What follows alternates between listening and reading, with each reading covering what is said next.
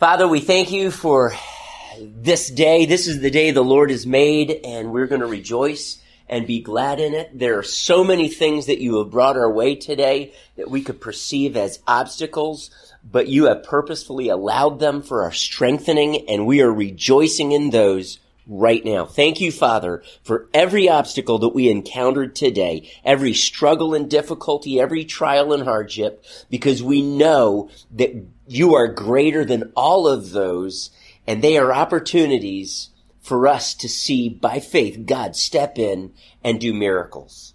And if you chose to remain, allow them to remain, then Father, we thank you for them as well, because you used them in our life to build us, strengthen us, redirect us. Uh, whatever your purpose was, it was great. It was awesome. And so we say thank you. As hard as it was, thank you. Father, as we look at the book of First Corinthians, they encountered a lot of obstacles, and a lot of those obstacles were sin, and you delighted to be able to remove them. And Father, I ask that today that you would greatly encourage us through this book, and that you would speak to us by your Spirit. Father, I pray that Jesus Christ would be on display tonight, and that, Father, as we look to your Son, that you would kindle passion and love and fervency and faith in the name of Jesus. Spirit, be our teacher right now. In Jesus' name, amen. All right. First Corinthians was written to what church? Sorry, silly question. So the Corinth, uh, Paul visited Corinth on his second missionary journey. It was a large city, hundreds of thousands. And it w- it w- it had a lot of slaves and a lot of freed men or free people, that is non-slaves. There was something about Corinth, though, that you need to know. Corinth was very close to Delphi, which, of course, you may have heard of the Delphi oracles.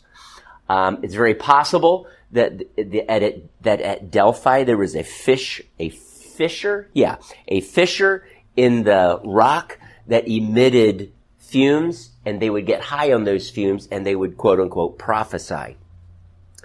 Um, but along with the Delphi oracles, the prophecies that would come forth, also realized there was a tremendous amount of prostitution. They say that there was probably a thousand prostitutes in the city, and much of that was associated with pagan religion.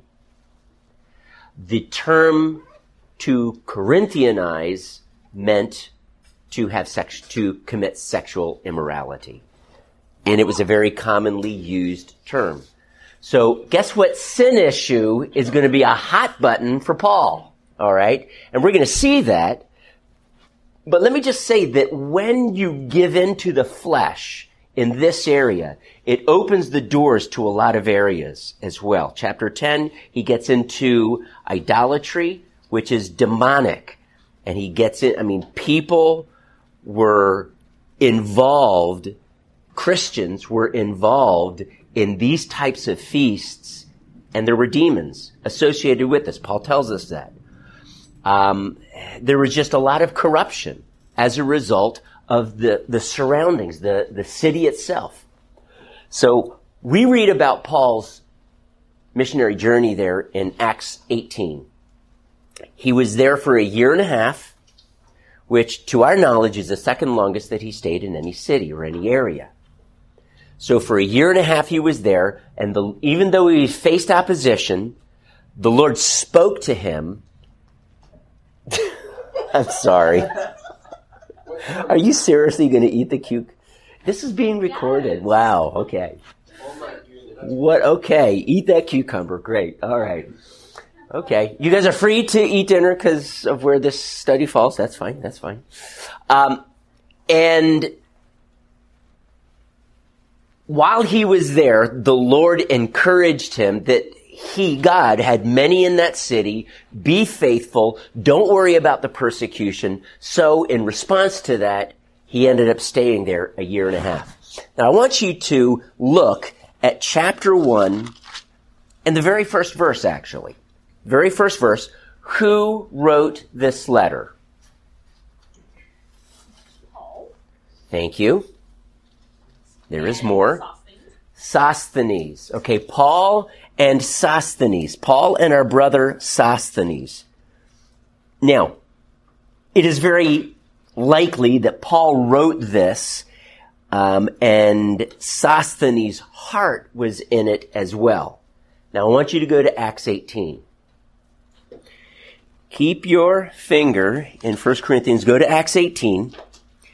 We're going to find something very interesting here. Paul is preaching in the synagogue, and in verse seven it says, when Paul left the synagogue due to opposition and went next door to the house of Titius Justus, a worshiper of God. In other words, he he worshiped the true God, went to the synagogue, so he was a um, he was a God-fearing Gentile, okay? Much like the Ethiopian eunuch in Acts eight. So he was a God-fearing Gentile, uh, but he latched onto the gospel. And so he opened his home. He lived next door, okay? Opened his home, and people began to meet there. I imagine he was a somewhat wealthy man uh, to be able to do that. Verse eight, Crispus, the synagogue ruler, and his entire household believed in the Lord, and many of the Corinthians who heard him believed and were baptized. So here is Crispus, who it appears, if it's the same one, is mentioned elsewhere, but Crispus was the synagogue ruler, Jewish synagogue ruler. You remember the rich young ruler. He was more than likely uh, a synagogue ruler. Here is a gentleman by the name of Crispus, and he gets saved. He turns to Christ. Life is tr- is so totally transformed that it impacts his entire family. Okay? This man had influence in over everyone in his entire household. Can I just say that that meant that is the impact that you can have in your homes, okay? Is the leader in your homes. And women, you have a very strong impact as well. Us men can be stubborn sometimes. And women can tend to follow their husbands when they follow Christ. It's a lot harder, though, when women choose to follow Christ for men to follow them, okay?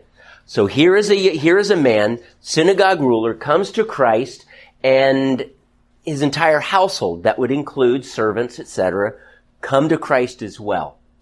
I want you now to look at the very end of this story, verse seventeen, his stay in um, in Corinth, and it says, okay, Paul is hauled before Gallio, the proconsul of Achaia, and Gallio does not take the Jews very seriously. He's pretty frustrated with them. You're wasting my time. So he turns around and says, then they all turned on Sosthenes, the synagogue ruler, and beat him in front of the court. But Gallio showed no concern whatever. So Sosthenes opposed Paul, brought this troublemaker, this guy who's turning the world upside down, right? Before the proconsul of Achaia, a high-ranking official, wasted his time, Gallio, Gallio believes, and so the people in the court just start beating Sosthenes. And Gallio says, oh, well, tough luck. You deserve it, whatever. And it's very possible that this is the very same Sosthenes that we just read about, who opposed Paul, now is following Christ and has such influence on the Christians. Why? Because he was the synagogue ruler, and many from the synagogue were coming to Christ. So he has influence not only amongst the Jews, but now amongst the Christians. And so he is, it's, it's very possible that he has traveled with Paul, because Paul is writing from Ephesus. So if you turn to Acts, excuse me, First Corinthians sixteen, Verse nineteen, it says, the churches in the province of Asia send you greetings. Aquila and Priscilla greet you warmly in the Lord, and so does the church that meets at their house.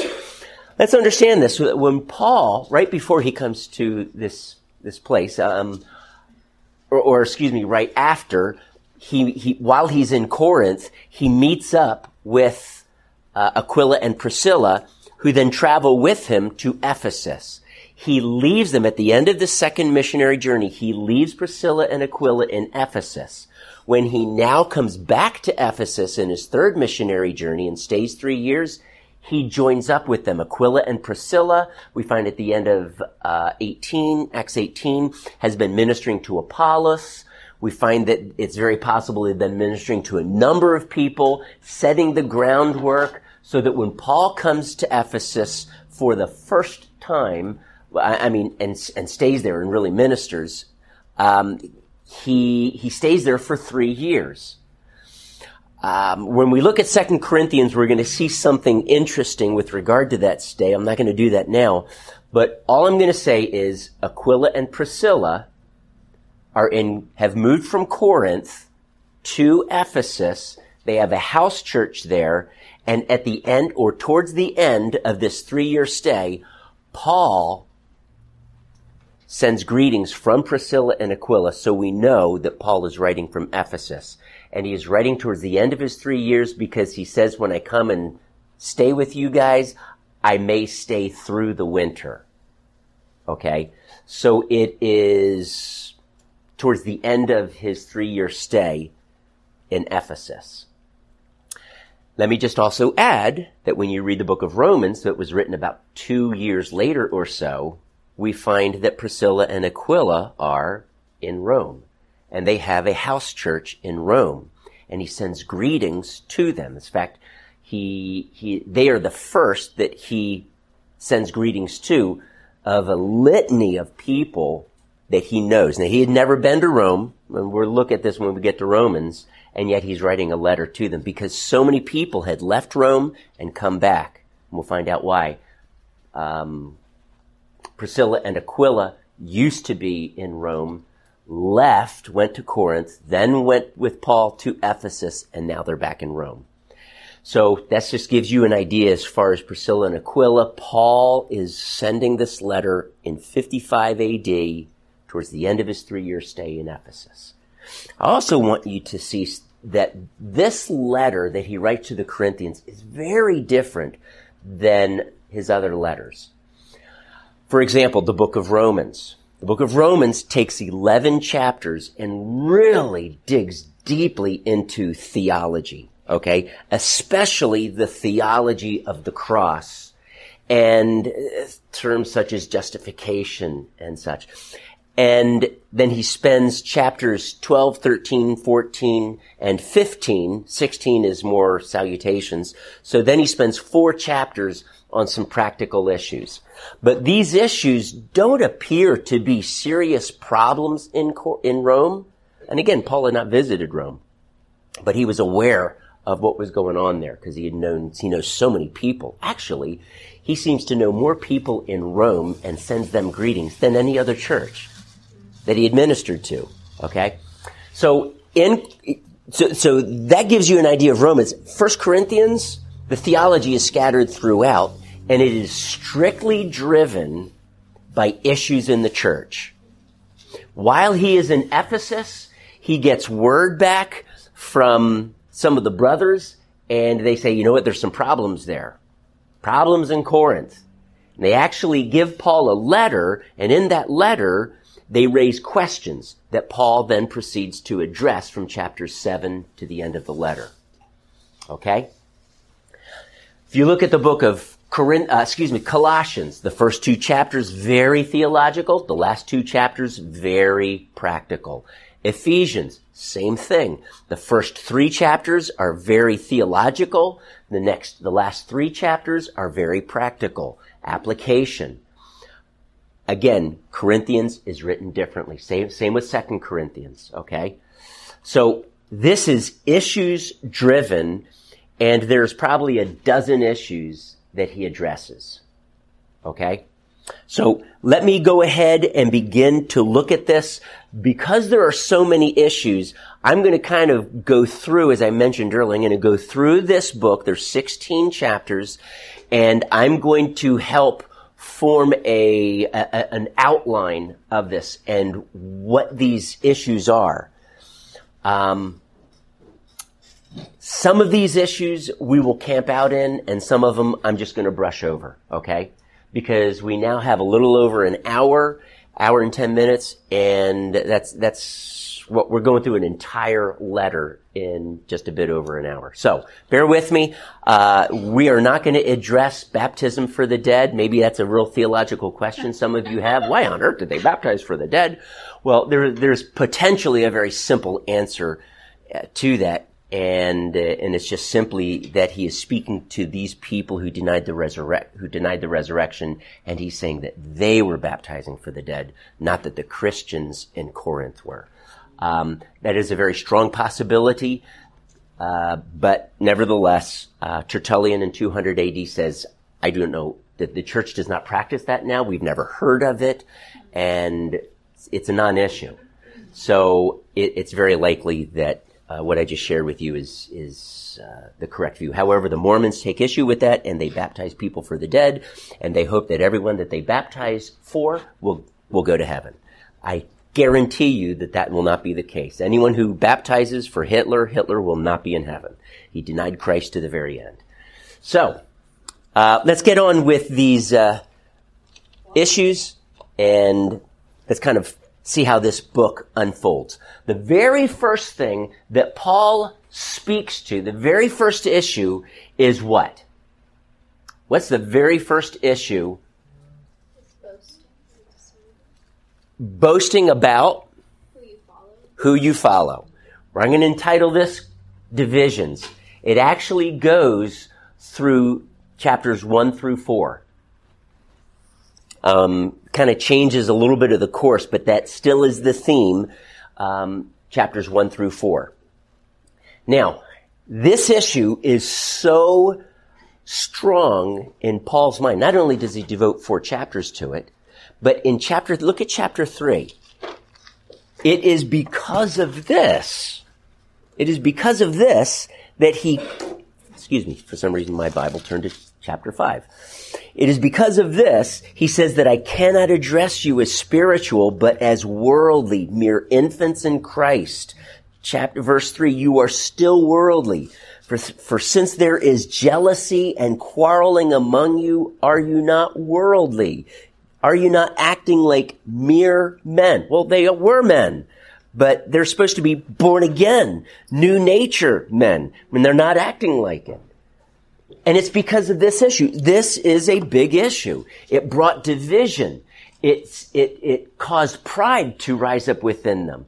Well, I follow Peter. After all, Jesus spoke to him and said, on this rock I'll build my church. Or he was like the main go-to guy of Jesus' twelve disciples, or whatever excuse they gave.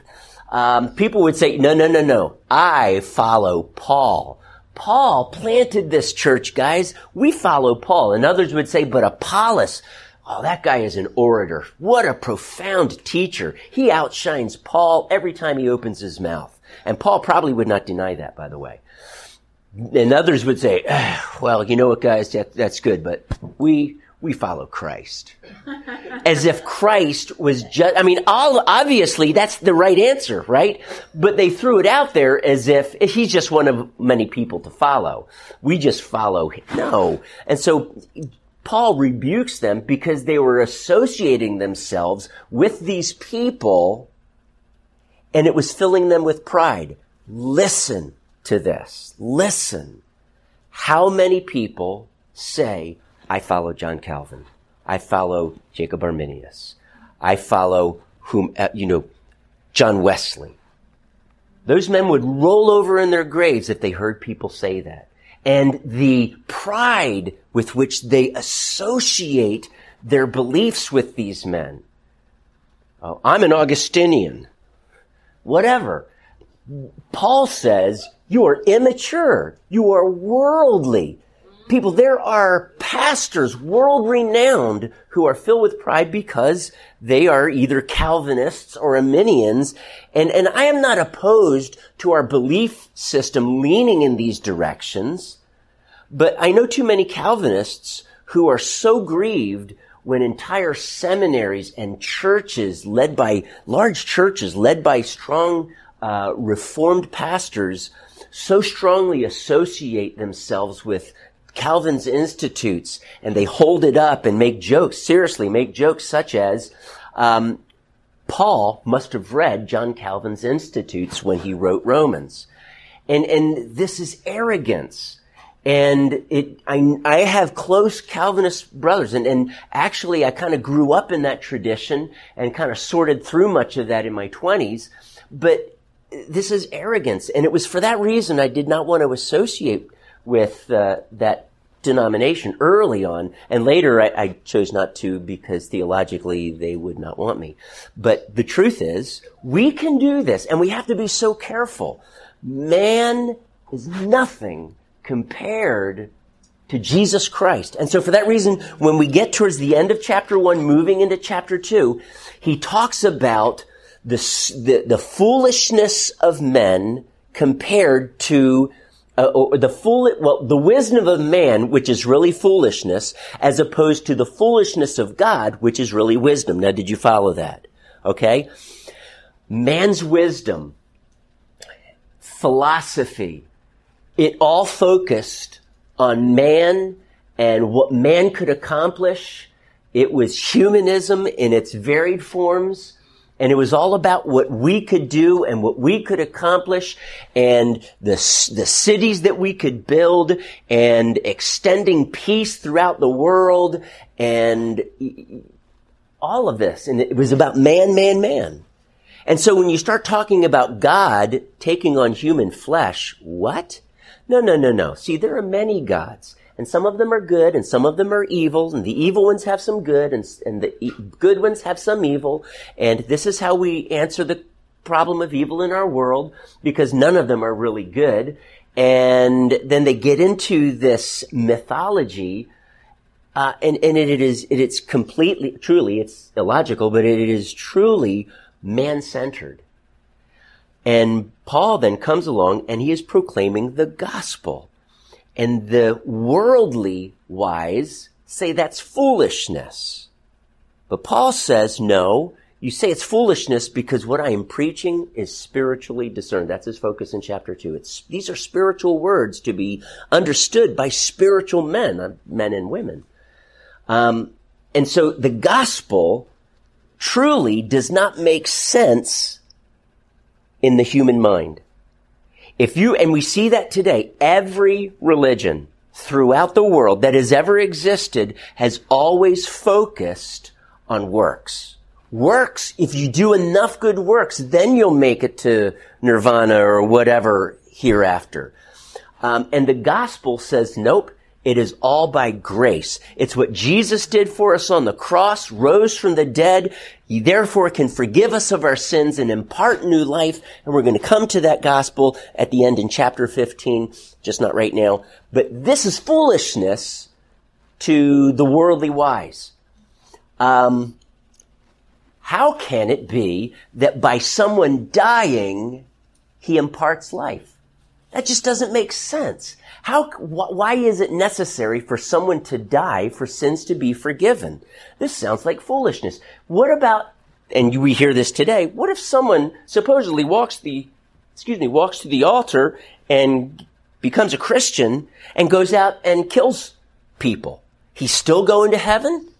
So how is it that God will forgive him of all those murders and still allow him to go to heaven just because he believed in Jesus? Do you see the distortion and the misunderstanding of the gospel?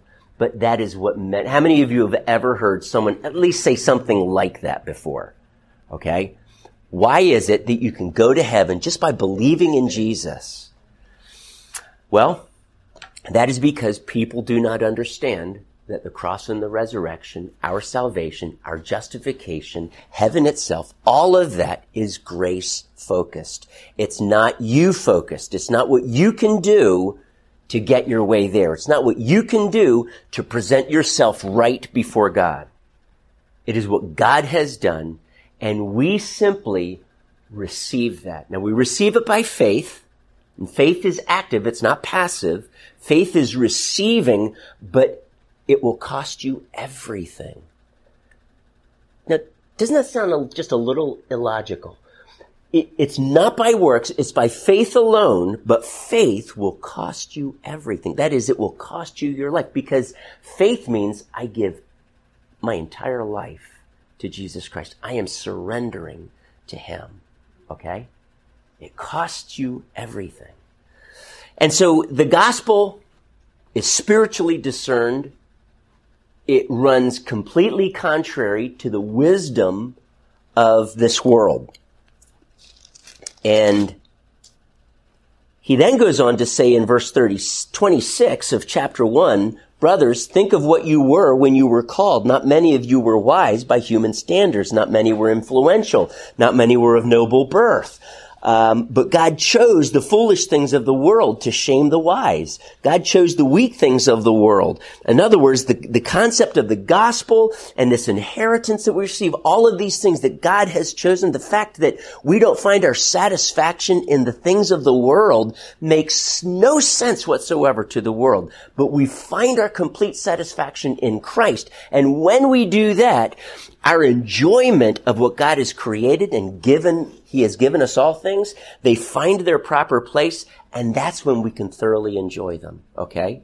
It's not by seeking after them. It's not by placing them first in our life. It's not by finding our full satisfaction in them. They're secondary, okay? Secondary to God Himself, all right? Now, God, He, he says God has chosen me- God has chosen many of you, and you are not the philosopher who spoke in Athens. You were not the teacher. You were not the rabbi. You were not the wealthy. You were not, because these people got so entangled in this philosophy of the world. Now when they were confronted with the gospel, it was, it was just so offensive and illogical to them.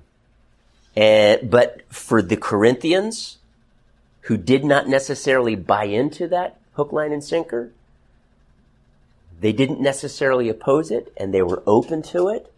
And because they were open to it, God led them to Christ. Now, I want us to see something here in chapter two, where he says in verse one, when I came to you, brothers, I did not come with eloquence or superior wisdom as I proclaimed to you the message about God. This, um, this eloquence or superior wisdom, he is talking about the gospel as he preached it, proclaimed it, God becoming man. What?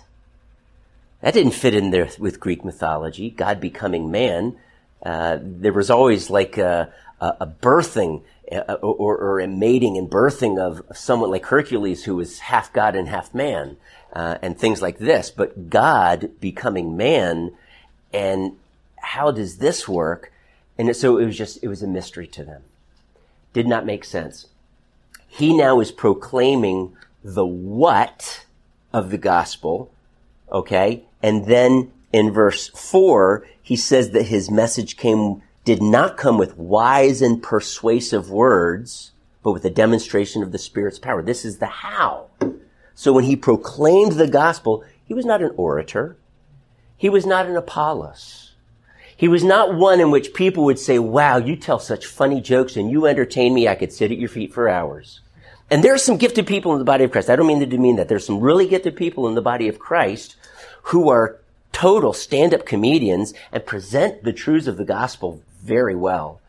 And I, I, that's just not most of us, okay? It's just not most of us. Some are just really eloquent. They are wordsmiths when they start preaching. That's just not most of us, okay? And this is what Paul is getting at. But when he came, that, you know what? That wasn't me either. But when I came, I came with a demonstration of the Spirit's power. Miracles? Absolutely. But when the gospel was preached, the miracle that took place, which was even greater, was the Spirit coming in and transforming these people, transforming them so that the old was gone and the new would come, which is a verse in Second Corinthians, actually. So he realizes that when he comes to them, he is coming with spiritual words, the gospel, and he is coming with the demonstration of the Spirit's power. Now, this is perhaps a good transition from Galatians that we looked at two weeks ago, because in Galatians we realized that we need to sow to the Spirit to reap life. Anything that we do, we must do it with the power and the wisdom and guidance and leading of the Spirit. Those who were led by the Spirit are not under the law. That means the law, as the paidagōgos, does not lead them. All right? The Spirit leads us. The Spirit stirs in us to will and to act according to God's purposes. The Spirit stirs in us and speaks through us and works through us. And just as the Spirit Uh, worked through Jesus. Now, granted, Jesus had the Spirit without limit, and none of us do, but Jesus, in taking on human frailty, made a decision to completely rely upon the Father and the Spirit's working through him. He did not rely upon his own deity. He, he didn't set his deity aside, but he set the availability of that deity. He chose not to draw from his deity to work miracles. Okay, but he relied, Luke four tells us, on the Spirit. The Spirit of the Sovereign Lord has anointed me. Okay, so he had the Spirit without limit, but I am calling us and challenging us, as with Paul, that this, we draw from the Spirit, we source the Spirit, and consequently, we speak with power, we live with power, we proclaim a message of power, and it is that that transforms lives. And that message is focused on one person. It's not focused on me, it's not focused on Peter or Cephas or Apollos. It is focused strictly on Jesus Christ. And those who don't get this are spiritually immature. So I, I am not opposed to people leaning towards Calvinism or leaning towards Arminianism. I may have theological differences, but the greatest thing that we can do is focus on this gospel. Love, true love, is the and unity is the ability to look beyond theological differences that are outside the gospel, understand, because the gospel is central, and then focus on the gospel. Focus on the very fact that we are brothers and sisters in Christ, and there were no denominations in the first century church. There just weren't. All right? Now, I am not opposed to denominations. I'm not. We are a non-denominational church, but it's not because of what Paul writes here. We are a non-denominational church because when I look at the first century church, I don't see it. But I understand people aligning themselves theologically with a denomination. That's fine as long as they follow this. As long as they realize that I do not, you know, this denomination and what it believes takes a back seat to the gospel every time. And Jesus is always our focus, always our focus. And we need to keep that in balance as we talk theologically, and so on. Let me just give you an illustration that will help before we move on to the next section here. Um, man was traveling in an airplane as he was flying over Kansas, looked out, and still flying rather low. He saw so many fences, ranches, farmland, and you could see how huge these lands were that were owned by ranchers and farmers and so on. Um, and it would, the, even from high up, you could, you could still see these, these fences. When he came back several months later, he looked for the fences and he could not find them. And you know why? Because the harvest in the farmlands had grown up, the wheat and corn had bent over the fences, and you could not see the divisions any longer. And my point is this, if our focus is the harvest, because the power of the gospel is so effective. The gospel is our focus. If we, if that is, if we keep that at the forefront, these divisions, these fences, they're still there, but they are not to be seen. They're not to be focused on. So we're going to talk theology as we go through the Pauline epistles, as you go through a theo- the theology class online. We're going to talk theology. But those that theology, much of it does focus on the gospel, but anything outside of the gospel, what specifically we believe about hell, does hell have literal fire or is it figurative fire? Um, that takes a back seat when we start talking about the gospel. Okay? We are united with brothers and sisters in the Sanford Lake Mary area and beyond because of the gospel, all right? Because I believe when God looks down upon this earth, he should not see the fences, but he should see the harvest. Do you understand? Okay, so I'm going to go on then to chapter five. And in chapter five, as I say, one through four is about these divisions. And uh, chapter four is, is rather, I don't uh, there's some sarcasm that he throws in there. It is a somewhat humorous chapter, but it's a very real chapter because Paul, these people are proud. And Paul says, you know what?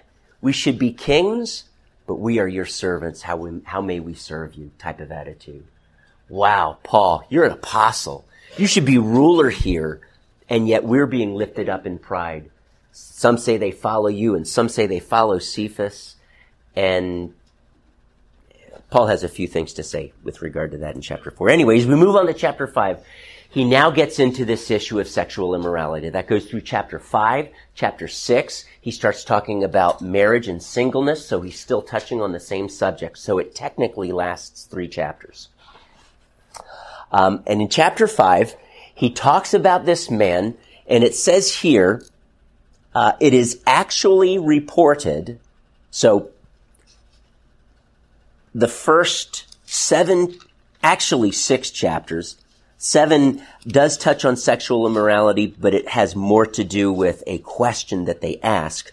So chapters uh, one through six are issues that has come to Paul's attention that he's addressing. And he says, it's been reported to me. And I, it's like, he says, I, I, I just can't believe this. Really?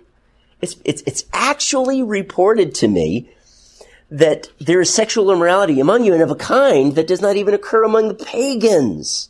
This is to their shame. All right. A man has his father's wife. Now, he says it that way more than likely because this is his stepmom. He doesn't say a man has his mom, okay? A man has his father's wife. So it's probably a stepmom.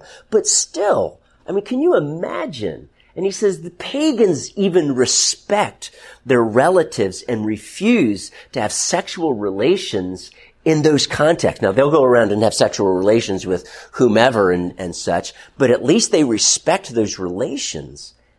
But the church did not. This man did not. And the church of Corinth was so focused on grace that they actually took pride in this man and what he did. And Paul shames them. And he says, I'm sorry, but you need to disfellowship this guy. He has been confronted, but many of you are rejoicing. And so nothing as a result has been done. No, no, no, no. He's been confronted. Deal with him. Turn his flesh over to Satan. This is a strong charge. When you, when a church disfellowships someone, it is because, I'm going to, we're not going to go through the steps here, but in, I'm going to tell you and encourage you, read that section in Matthew eighteen. So when he is confronted and refuses to repent and repent and the church, more than likely elders, but the church confronts him and he still chooses not to repent and he's remained hardened in his ways, but nevertheless what he does is sin and he still calls himself a brother or a sister, but does not repent, you disfellowship him.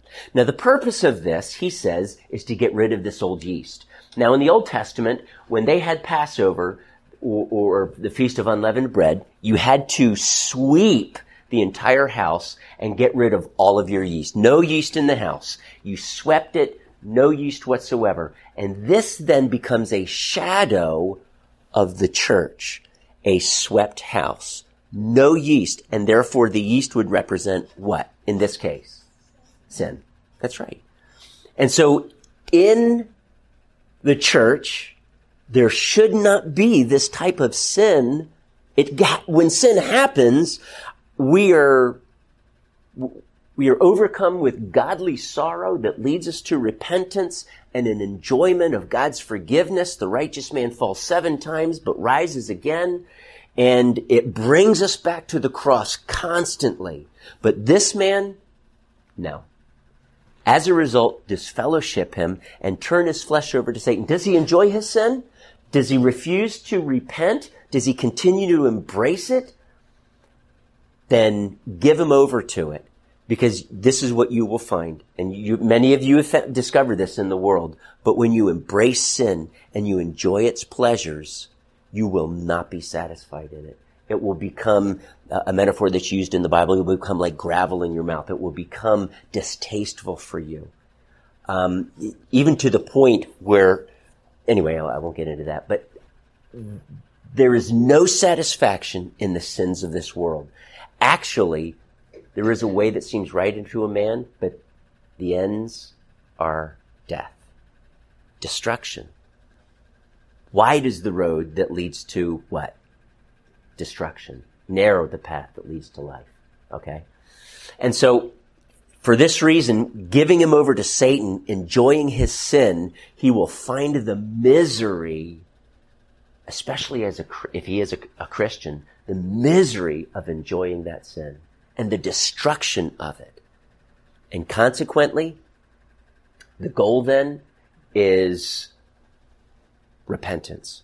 Now, we do find out in Second Corinthians uh, that it, chapter two, it, it does seem that Paul is referring to this man and that he does repent. It's possible he's referring to a different situation, but more than likely it is this. The man repents and he says, hey, It, it's done, the, this fellowshipping has done its work. Welcome him, embrace him, love on him. Um, but this is very rarely practiced in the church today because there is such a misunderstanding of judging.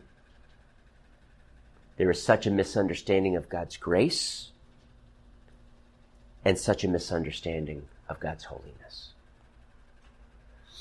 And because of this, The, the church wants so much to fill their pews. They welcome sin. And hey, you know, if you're a Christian and you're sinning, I'm not going to confront you. That's judging.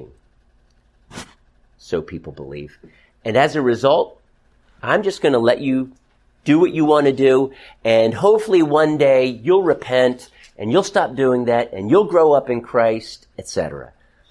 And Paul says that, what a really bad attitude. Number one, you misunderstand this concept of judging, and you have a really wrong heart about what that even is, because when we bring judgment, we also see that, by the way, we looked at two weeks ago, Galatians six. We didn't look at it, but this is the concept that's found. Those who are spiritual, if someone's caught in a, a sin, you who are spiritual, that is the opposite of infants in Christ that we looked at in chapter, you who are spiritual, restore such a one in the spirit of meekness.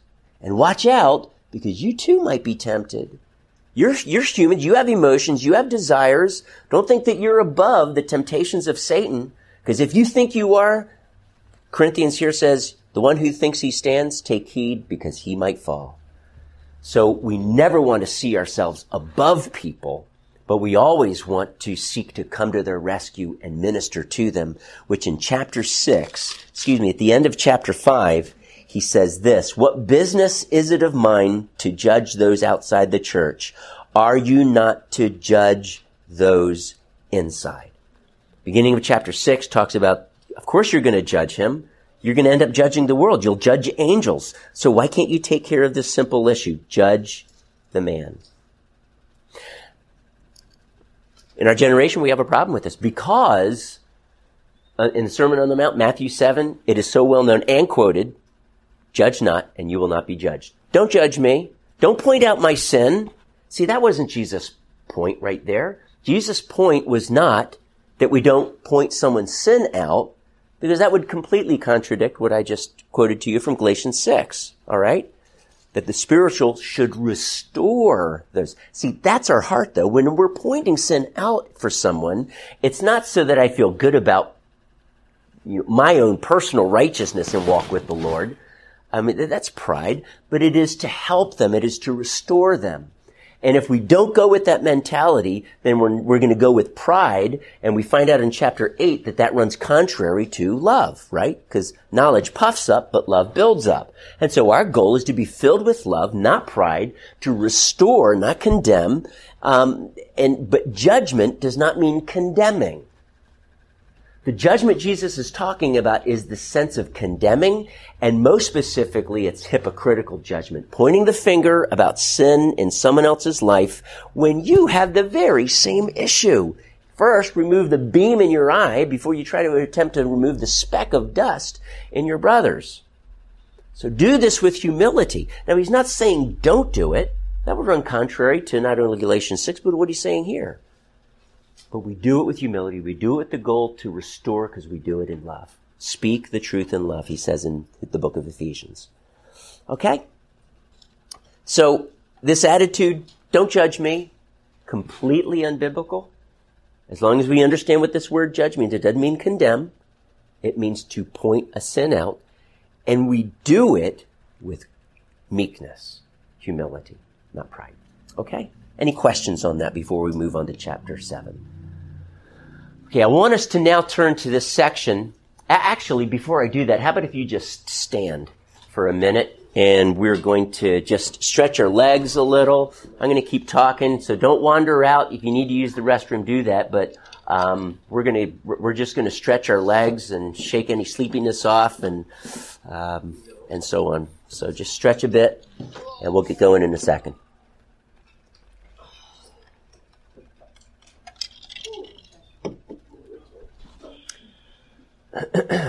Okay, quickly. Stretch your legs.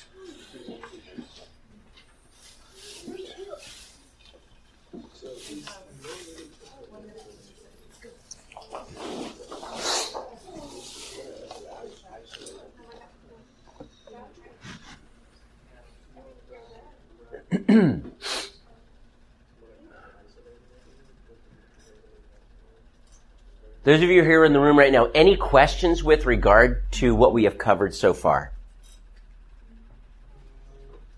This concept of this fellowshipping is a very difficult one. It truly is.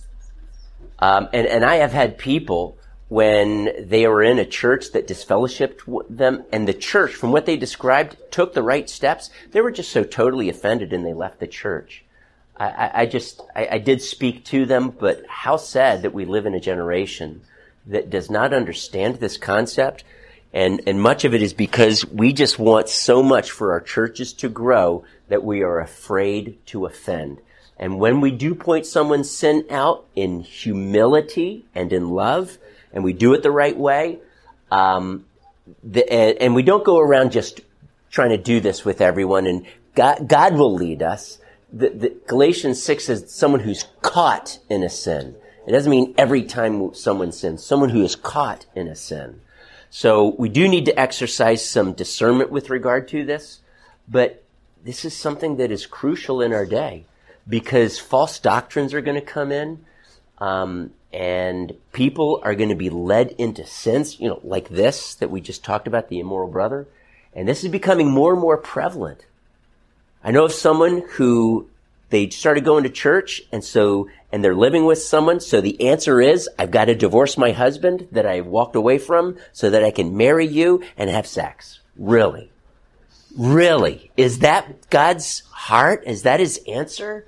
God is so much more. You're finding your satisfaction in this. If we could just understand that when we seek God first, these things that stir in our heart that are of God, now this certainly is not of God, but those things that are of God, we will find complete satisfaction in these. But when we choose not to align ourselves with God and with His Word, we are gonna, we're gonna, we're gonna be miserable. We're gonna, we're gonna sow to the flesh and reap destruction. Um, But so many in the church today, they don't get this. And, and honestly, it, I'm sure it's because we don't preach it very much. But uh, I am really glad to say that there are so many churches that are waking up and just saying, I refuse to pander to the world's view of sin, and I will choose to proclaim Christ and be able to proclaim His Word clearly. And I will not mince my words. Gracious, but truth. We speak the truth in love. You have a question, comment? You're running out of notebook paper? I will give you some paper. Now, my paper's small, though. Do you need another one? Maybe? Okay, I will give you one more. There you go. Chapter seven, now about the things you wrote to me. Now about the matters you wrote about. And so for the remainder of the book, that is what Paul focuses on. He does this in chapter seven. He does it in chapter eight, now about food sacrificed to idols. He does it in chapter uh, eleven, where he says, now, he doesn't say now about, but he says, now I want you to realize that the head of every man is Christ. And so he talks about propriety in worship. Chapter twelve, verse one, now about spiritual gifts, brothers. I don't want you to be ignorant. um, then he spends three chapters talking about spiritual gifts. Chapter fifteen, verse one, now, brothers. He doesn't say now about it. He says now. So, but again, this is an issue that was brought up, a question. Now, brothers, I want to remind you of the gospel I preached to you. Okay. So it, it, he deals with the issue of the resurrection that some at Corinth are denying. And apparently there was a question about that. And then in, in chapter sixteen, now about the collection for God's people. So you can see he, through the remainder of the, the letter, he speaks to these issues. I do want to say something with regard to chapter seven, okay? And I'm going to just kind of highlight uh very specific things. I'm not going to talk to the entire subject when I do t- tackle a, a subject because, as you can see, sometimes they're a chapter or a couple of chapters long. And we, we've got less than, we have like half an hour, thirty-five minutes left. So I want to be sensitive to the time, and I'm going to have us move through these. But I'm for this one, his focus has to do with marriage and singleness. Now, there is a, a problem that arises when people start reading verse eight, now to the unmarried and to the widows, I say. Then in verse ten, to the married, I give this command, not I, but the Lord.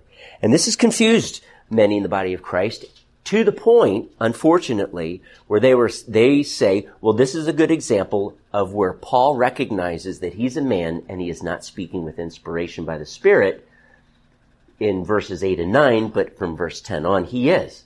Well, I'm sorry, I disagree with that. All he's simply saying is not that Jesus is speaking through me now, and right now Jesus is not. That's not what he is saying. He is simply saying that when he says, not I, but the Lord, that Jesus in his earthly ministry addressed this subject. That is all he's saying. Jesus in his earthly mess, in his earthly ministry addressed the issue of divorce and remarriage. That's specifically laid out in verses ten and eleven. However, he did not address widows and the unmarried as Paul is about to there in verses eight and nine. So do you understand that? It's very important. All scripture is God-breathed. Not just some or most. All. And remember, Peter says concerning Paul's writings, many distort what Paul has written uh, as they do the rest of the scriptures. So Peter acknowledges what Paul writes as scripture. So all scripture, including what we're reading here, is God-breathed. All right? Inspired of God, inerrant, infallible, has authority to tell us how to live. Okay? I want us to, to see something here. Secondly, in verse uh, fifteen. Now, in verses twelve through fourteen, he talks about an unbeliever. If he chooses to stay with the believer, then let them stay. And he gets into this concept of the unbeliever and the children will be sanctified. It doesn't mean that they're going to be saved. It just means that God's hand is upon them and his favor and blessing is upon them. Okay? That's all that he is getting at. Okay? They are set apart with, for his favor. Now, should, however, my point, that the unbeliever chooses to leave, he says to the believer, the believing spouse, you are no longer bound in this situation. Many have understood this verse to mean that if I am married to an unbeliever and they choose to leave, I am not bound in, the, and meaning they get a divorce. That's a euphemism. Separating, it's actually the same word. Leave in the N I V in verse fifteen is the same word that's used in verse ten, a wife must not separate from her husband. And so he's talking about divorce here, as long as you understand that. So if the unbeliever chooses to leave and divorce you as a believer, it does not mean that you're no longer bound in that covenant and now you are free to remarry. This completely contradicts what Jesus said. And Paul just quoted or referenced Jesus' teaching on this in verses ten and eleven. So why would he then turn around and completely contradict himself? So if he's not contradicting himself, what is Jesus, excuse me, what is Paul's teaching here? Notice that this Greek word for bound, found in the negative, not bound, this is the Greek word doulao, D O U L O O, and put a line over that last O because it's an omega. All right, there's two different kinds of O's in Greek. So it's doulao. That, that means to be served, to be obligated and responsible for, and to be strapped with duty, okay? Even to the point of being enslaved. Let me just say this. This Greek word is never used with regard to marriage. Okay, which, happy note here, marriage is not slavery. Okay, it is not. Actually, the word that's used with regard to being bound, our English word being bound, is the Greek word deo, D E O, line over the O, D E O, deo.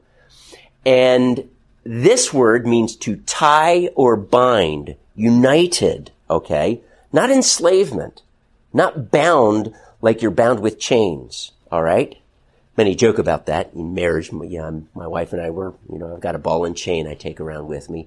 Uh, that's enslavement. The Bible never uses doulao with regard to marriage. It uses deo. Actually, it uses this word deo right here in this chapter, verse thirty-nine. A woman is bound, deo. A woman is bound to her husband as long as he lives.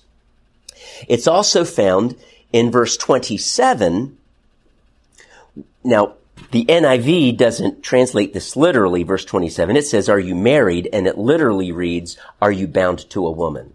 Deo. We also encounter this word in Romans seven two, where a, a woman, by law, is bound to her husband as long as he lives. Again, doulao is never used with reference to marriage. The Greek word deo is. So when we come to this, verse fifteen, you're no longer bound, then what is he saying? If it's not bound in marriage, what does it mean?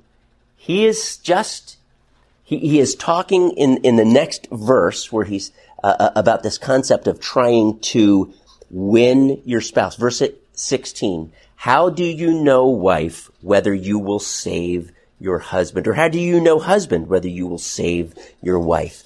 This is the context. When you are married to an unbeliever, your primary goal is to bring them to Christ. And as Peter says to wives who are believers and their husbands are not, do so without a word. All right? Now, the responsibility, the duty that this concept of being bound is referring to, you're bound to this duty, is not the covenant of marriage. It is this duty to win them to Christ.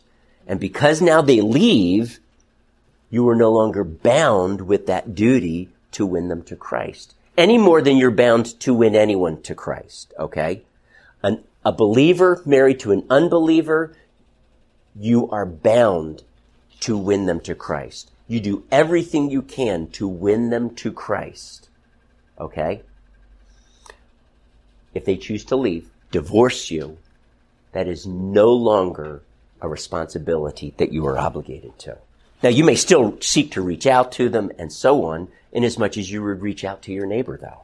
So this is what he talks about. You are no longer bound in this situation. He does not mean that you're free to divorce them and remarry. A very close friend of mine, a pastor, his wife, who was a Christian, and said that she was a Christian, divorced him. And he said, she just acts so immaturely. And this is what a pastor said about his wife. She just acts so immaturely. And I knew this woman, by the way.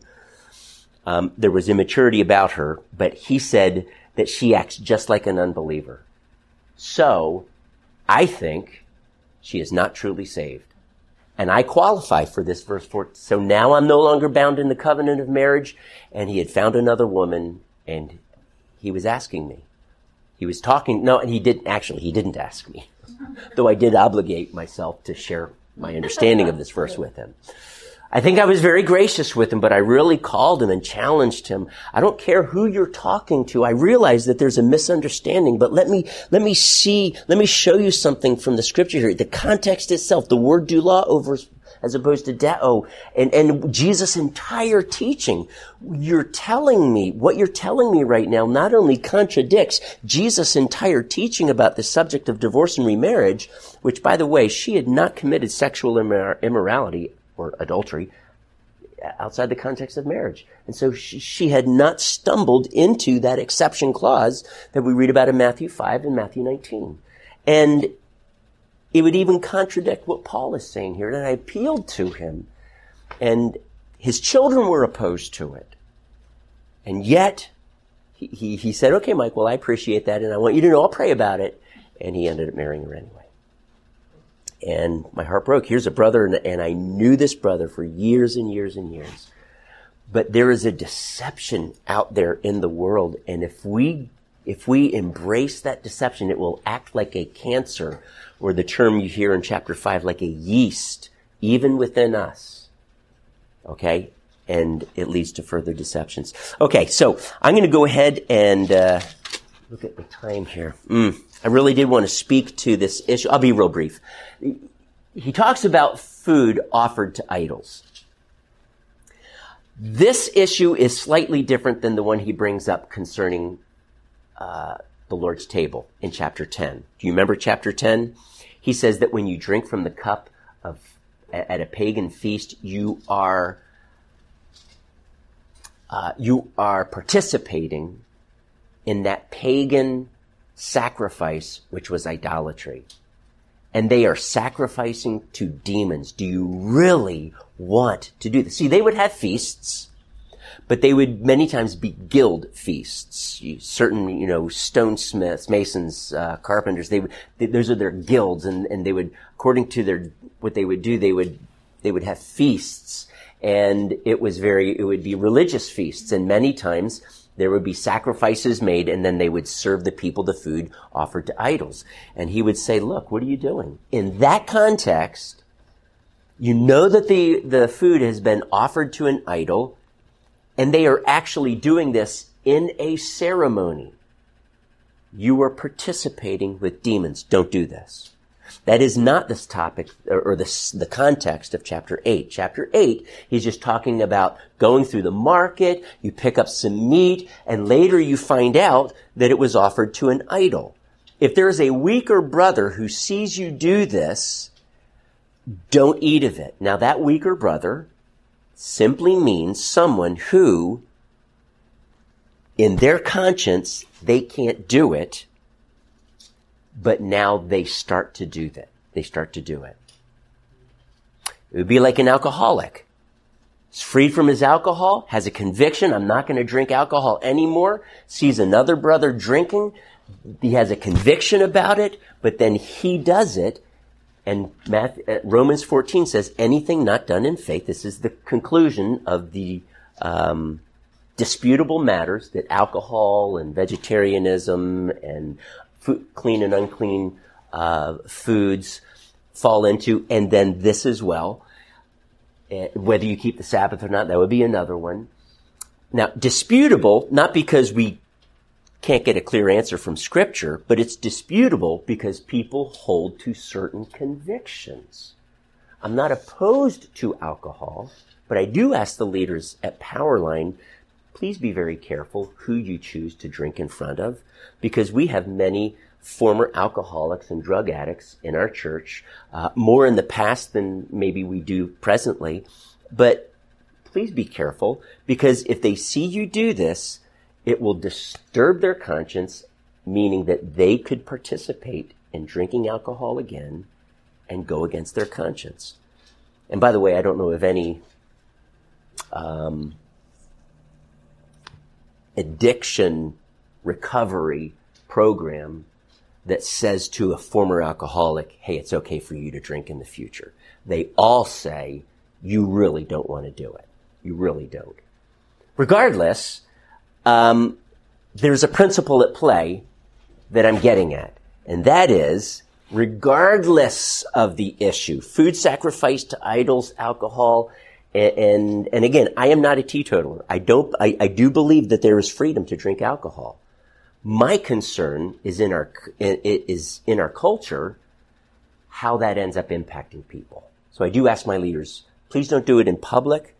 Do so if you choose. Do so in the privacy of your home, and exercise restraint in that, please. Because we live in a culture that is very free with this. Anyway, the issue here is that we see laid out the, an example in chapter nine is, for example, Paul has the freedom to be able to take money from the Corinthians, but he chose not to. Why? Because he loved them. So he denied personal rights. Do you have the right to eat food sacrificed to idols? Yes. And the idol is nothing. I'm not participating in their sacrifices and, and, and such. I found the meat at the market, later found out it had been sacrificed to an idol. It means nothing. I can take, I can eat it with a clear conscience, and I will enjoy it, in fact. But if it causes someone to stumble, I, out of love, will restrain my freedom.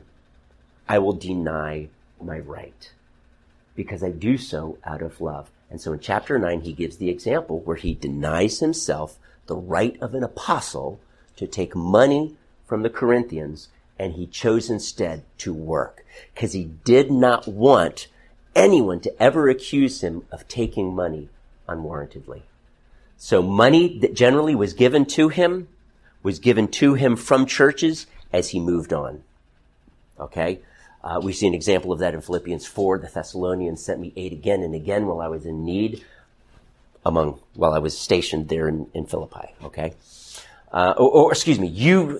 He was in Thessalonica and he received aid again and again from the Philippians, and he says, "Thank you so much, and this will be credited to your account, et cetera" So uh, Paul denied that right. So that would be an example of denying rights out of love for others, because you can reach them more effectively.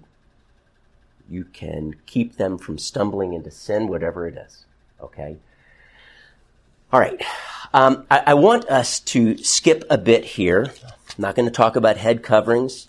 Um, he does come to chapter twelve now about spiritual gifts.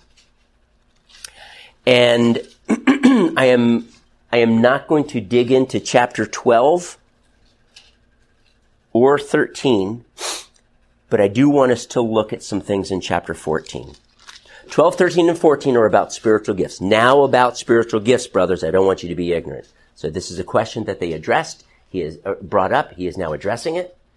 And the problem that existed in Corinth was this tendency to give a word, a, a tongue, without any interpretation. Verse six of chapter fourteen, he says, "Now, brothers, if I come to you and speak in tongues, what good will I be to you unless I bring you some revelation or knowledge or prophecy or word of instruction?" And then he goes on to clarify um, that the, the tongue is fine as long as there's an interpretation. Otherwise, he says, your mind is unfruitful.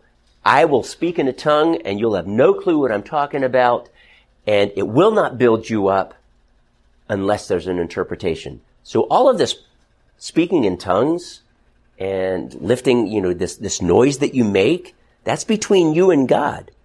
Don't lift, don't, don't do it publicly unless there's an interpretation. Okay? So we call this a prayer language. Paul says himself that he has a prayer language. He speaks in tongues more than all of them in private. But when I'm with you, I would rather speak. How does he say it? I would rather speak. Uh, but in the church, I would rather speak five intelligible words to instruct others than ten thousand words in a tongue. Because speaking in that tongue builds himself up, but the listeners are not built up and edified, unless there's an interpretation. Okay? Mikilana? Yes, would you speak to uh, fourteen verses thirty-three? I, I, I will get there. Oh, okay. I, I may address it thirty-three to... Hillel asked me about that. Just as far as women? Yes. Okay, that, that's, I, I'm not going to be addressing that, but I can speak to you afterwards, sure. uh, only due to time. Okay? And we need to take it also in the context with Second Timothy chapter two. Okay. Um, so don't speak in tongues, creating a disruption. Very, it could get very loud, as everyone, you can imagine, just started speaking in their prayer language. You know, that's between you and God. So he says to them, uh, in, let me uh, get the verse here, verse twenty-eight, if there is no interpreter, the speaker should keep quiet. In other words, don't talk. The speaker should not be the speaker. He should not speak. So he needs to keep quiet in the church because you're not edifying others. Now, in your prayer closet, fine. You're the only one speaking. You're the only one listening, aside from God. And that's fine. But in the church, keep quiet if there's no interpretation and speak to himself. He sh- the speaker should keep quiet in the church and speak to himself and God. Okay? And so there are many times in which I'm ministering over people, and instead of praying in a prayer language out loud, I'm, I speak very softly. That's not going to minister to the person I'm praying over. But someone take, some people take great delight in this. And I won't get into any of the reasons why, but truly, it does not benefit them. So why do that? Really, why? Unless the Lord gives you an interpretation for them. Question? I was just going to say, like, that doesn't mean that no one's allowed to overhear you speaking. Just very true. If your purpose is speaking out loud to the others here. Right. I've actually had someone say that the practice in their former church was they did not allow tongues in the assembly for that reason, because someone might hear you. His his issue is not whether you hear them or not. Oh, I hear you speaking in tongues. That's sin. Not allowed to do that. Really, and because this woman, this person had actually heard me praying very softly in a tongue, and so She she was actually offended. Now, she was very gracious when she came to me, and she was actually very teachable. And she said, oh, wow, I, I just not seen that before. So the issue is not whether I can hear you or not. Just understand, you're not going to bless them. So don't do it out loud. Actually, it'll bring confusion. And the people who are un, who are unbelievers or seekers will think, wow, you guys are absolutely Looney Tunes. Okay? And the goal should be, wow, God is surely among you. Now, there is a difference. We find out in the first five verses of this chapter that there is a difference between speaking in tongues and prophecy. And he tells us right there that, but every, uh, excuse me, the one who speaks in a tongue, verse two, does not speak to men, but to God. God. Chapter, uh, Acts chapter two, when they were speaking in tongues, they were declaring the wonders of God. They were not evangelizing. Please understand this. The evangelism came later by Peter. It did not happen through the tongues, even though they understood what they were saying. They were simply declaring the wonders of God, much as you read in the book of Psalms. Because why? They were speaking to God. They weren't speaking to men. Now, Paul, and I've heard so much confusion by some really godly men and learned in the scriptures, but it's clear here that tongues are man, excuse me, it, it is man speaking to God. Prophecy, however, is different. And it says here in verse four, he who speaks in a tongue edifies himself, but he, I'm sorry, verse three, but everyone who prophesies speaks to men for their strengthening, encouragement, and comfort. Obviously, inspired by the Holy Spirit, and I would say in varying degrees. That's why you have to weigh it. But it is God showing me something and communicating through me to men. Okay? So a tongue is, by the Spirit, me speaking to God. The interpretation then should reflect that. Okay? It should reflect that. But many times in, in churches you hear, thus saith the Lord, O my people. All right. If that happens at Powerline, I would be very gracious. I would walk up to the person and I would say, I'm sorry, but could you keep quiet for right now? Because you're about to give a prophecy, and it might be very valid and helpful, but let's wait for the interpretation of this tongue, please. Okay? Because he's already telling me he has a word for the people, and that's not what a tongue does. So if he's if he thinks he's giving an interpretation, or she thinks he, they're giving an interpretation, they would be mistaken, but they may be giving a prophecy, so let's just hold until we get the interpretation. Okay? Um, and then it, he, to uh, avoid any further confusion, he does say in verse twenty-nine, two or three prophets should speak, and the others should weigh carefully. That is the word cre- uh, um, that is the word for judge, cre- creesus, and we should weigh carefully what he says. So, in other words, two or three should give a prophetic word, and then there should be a weighing of this. If some of it's not of the Lord, that needs to be pointed out. But weighing does not necessarily mean just, is, is, is this of God or not? But it is also, how then do we apply this? What does this mean for us? And you can actually see that if you do a word study of the word judge in the book of Corinthians, it's not just rendering a verdict, this is God or, or not, but it's also, how do you then live this? Okay? So, I'm going to suggest to you that after two or three prophecies are given, then we need to weigh it. So, I, you know, I, the Lord actually within the last year has challenged me on this, because sometimes there's a, a prophecy and then a scripture that's given and another prophecy and then another prophecy and, and we get into, and it starts going on, and I've realized, wow, you know what? Scripture's clear here.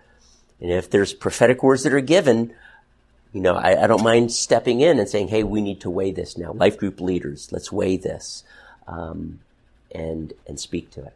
I want to conclude now with chapter fifteen. I realize that's not the last chapter, but we're not going to get into chapter sixteen. But there's, there's something very interesting uh, here in chapter fifteen with regard to um, the gospel.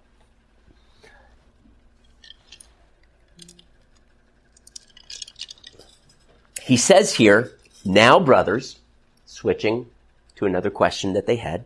Now brothers, I want to remind you of the gospel I preached to you, which you received and on which, and on which you have taken your stand. Verse two, by this gospel you are saved if you hold firmly to the word I preached to you. Otherwise you have believed in vain. What he gets into then is a creed. We know this by the language that he uses in verse three, for what I received, I passed on to you as of first importance. Let's understand that the gospel Paul received was from Christ. Um, for what I received, I passed on to you. He uses this same language in chapter eleven, where he says, verse twenty-three, for I received from the Lord what I also passed on to you.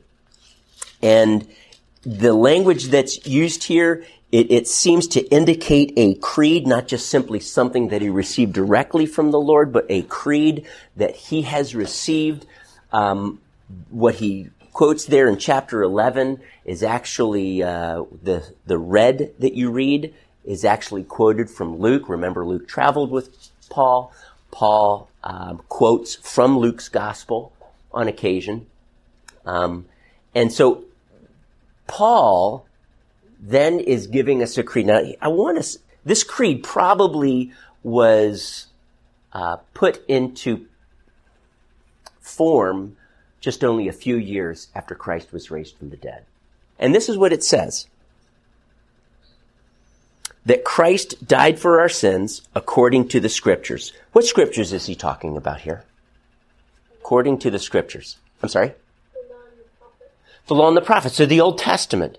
Now, it's possible that there was a gospel written before fifty-five A D. We don't know this for sure. It's possible. And consequently, he might be referring to that as scripture, but he is most definitely referring to the Old Testament. And it would seem more likely that he is not referencing anything that we would read in the New Testament, but more than likely just the Old Testament, okay?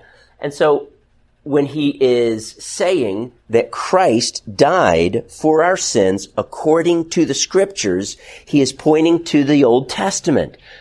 Passages such as Isaiah fifty-three, that he was wounded for our transgressions. The punishment that brought us peace was upon him. For we all like sheep have gone astray, each one turning to his own way, but the Lord has laid on him the iniquity of us all. That this man of sorrows would be a sin offering for us, verse ten of Isaiah fifty-three and such. So it's, and many other passages in the Scripture that talk about this sacrifice. But let's look at something more here. Very interesting. He says, according, uh, he says, verse four, that he was buried, that he was raised on the third day according to the Scriptures. Not just that he was raised, but that he was raised on the third day according to the Old Testament. Here's my question. Where in the Old Testament does it say that Jesus was raised on the third day, or at least prophesied it, or maybe even, hint, pictured it? Jonah. Okay, Jonah, Jonah pictured it, and that would not be real clear, but it is still a picture, and it's, it is actually a picture that Jesus refers to, just as Jonah was in the belly of the fish for three days and three nights, so the Son of Man will be in the belly of the earth. Three days and three nights, simply meaning three days, not three literal days and three literal nights. That is an idiom, an expression in the Aramaic that simply would mean a period of time touching on three days. Friday, part of Friday, Saturday, and Sunday. Okay. Now, where else? Any idea? Isaiah fifty-three does talk about Jesus' resurrection. Talks about the life that he would have and impart that to others, but doesn't really talk about a resurrection, and certainly not on the third day. It talks about Psalm sixteen. And what about Psalm sixteen? That you will not allow your Holy One to see decay. Okay. All right. So he does talk about the resurrection, but he doesn't talk about the resurrection on the third day. Okay? And that's what I found so curious, because Luke does this in Luke twenty-four. Jesus rose on the third day according to the Scriptures. And I just thought, well, wait a second. Jesus raised on the third day, and I thought of Jonah, but I couldn't think of anything beyond that. Now follow me. Keep your finger here in First Corinthians fifteen and go to, of all places, of all places, Leviticus. That's right. Leviticus. I'm sorry. I've got to get my bearings here. Leviticus nineteen. Leviticus nineteen, verse six. Now I'm going to back up just a little bit.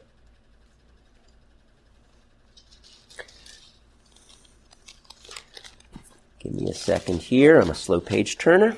There we go. Leviticus nineteen. I'm actually going to start in verse five. When you sacrifice a fellowship offering to the Lord, stop. It doesn't say stop. I am stopping. These sacrifices are a shadow of things to come. The body is found in Christ, or N I V says the reality is found in Christ. So Christ is the body, and these sacrifices, festivals, ceremonial law are shadows of Christ. But very important, the shadows were very important, so important that if you offered the fire on the altar wrongly, you know what happened to Aaron's first two sons. They were struck down dead.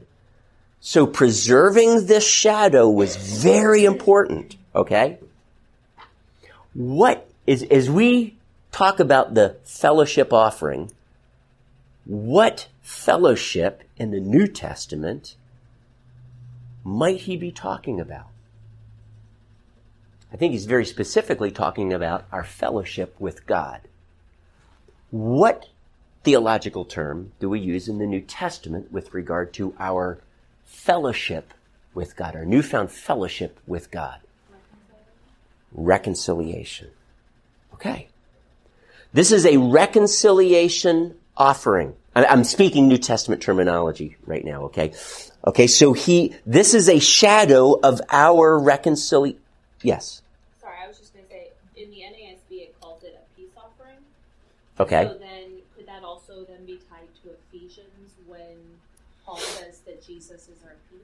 Okay. And, and again, uh, the punishment that brought us peace was upon him. That is peace with God. So, yeah, it would, uh, but it, it is talking about our relationship with God.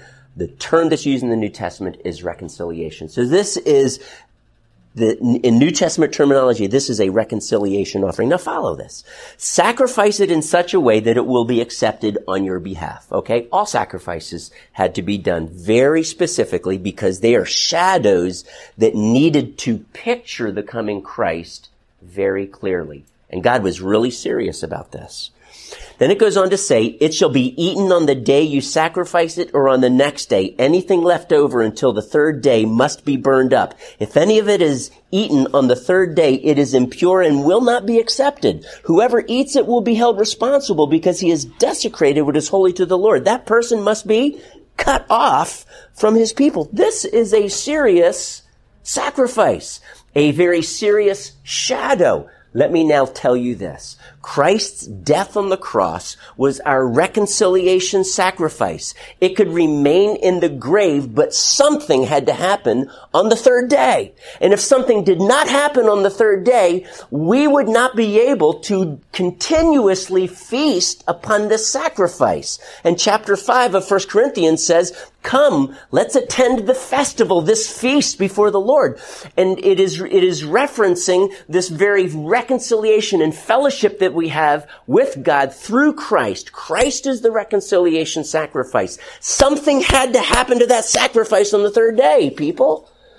How, what a better picture of this continual feast of the reconciliation sacrifice that we have in the new covenant than for that sacrifice to have been raised from the dead. Now we can, because now it is life. I don't know, maybe in the old covenant he said, after the third, you know, third day and on, forget it. Maybe because it would be contaminated, it would get spoiled, they could get, you know, Uh, any kind of stomach viruses and such, maybe even die. I don't know. It doesn't tell us why you couldn't eat it on anymore. But now we can feast from this sacrifice because that sacrifice has been raised from the dead. So this is a picture then of Christ's resurrection. It has to be because the reconciliation sacrifice could only be eaten for the first two days. Our sacrifice on the third day was raised to life again. How awesome is that? Okay? Is this correlated to the verse in Hebrews that says we eat from a table that those who follow the law have no right to eat? Yes. So it would be this feast that we have at the banqueting table of Christ that is part of our inheritance. And remember, in heaven, we will have that inheritance in full, and that's called the Supper of the Lamb. But now we still participate in that on a daily basis. Basis. So yes, um, and those who sacrifice at the altar, and that, and by the way, just a little side note, that is in the present tense, so that gives us the indication that the book of Hebrews was written before seventy A D when the temple was destroyed. But they sacrifice at the at the altar, and they have no right to eat at our table because this is the table of the Lord. This is the reconciliation sacrifice. I'm sorry? So in essence, like, we eat the third day sacrifice. Yes. But they weren't allowed to because they weren't legitimate. They weren't. Because they were still under law and did not see the... Okay. Yeah. All right. Um, Where's that found? First Corinthians, you said something, let come let us eat. Chapter five. With regard to getting rid of the old yeast... Um, and therefore disfellowshipping the brother, uh, you need to get rid of that sin in the church. He then uh, goes off into talking about this feast and getting rid of um, sin in general. Um, and I, I'm going to conclude with this. He says in uh, chapter fifteen, verse fifty-eight, therefore, my brothers, stand firm. This is the same language he used in verses one and two. Therefore, my brothers, stand firm. Let nothing move you. Always give yourselves fully to the work of the Lord, because you know that your labor in the Lord is not in vain. Why would he use this therefore, this conclusion at the end of something that's based on a little bit of the cross in the beginning, but his focus really is the resurrection. Why would he conclude uh, a treatise on the gospel and defending it, specifically the resurrection, with this? And it is because at the resurrection that we will receive all of our rewards. Christ himself we will see face to face. How we lived this life will be brought to light then. Um, the fullness of Christ's glory will be manifested. His glory in us then as sons of God will be fully manifested. And the, every tear wiped away. Everything that we did in this life will then impact our forever. So your labor in the Lord, though you may see no fruit from it, remember Noah. How many did he win to the Lord? Maybe six at the most, unless the other people that he won to the Lord died before the flood, only because there were only eight people on the ark. If he had won anyone else to repentance and to the Lord, they would have been there on the ark, but there wasn't. So at most, he won six to the Lord, and and yet it says he obeyed the commands of God. He walked with God. And because he walked with God, God said, you're the man. I've got a mission for you. I was a preacher of righteousness, so very little fruit as we would weigh fruit. And yet, when he is in heaven, I seriously doubt God would say, I'm sorry, you want only six to the Lord. You're only going to get a little bit here.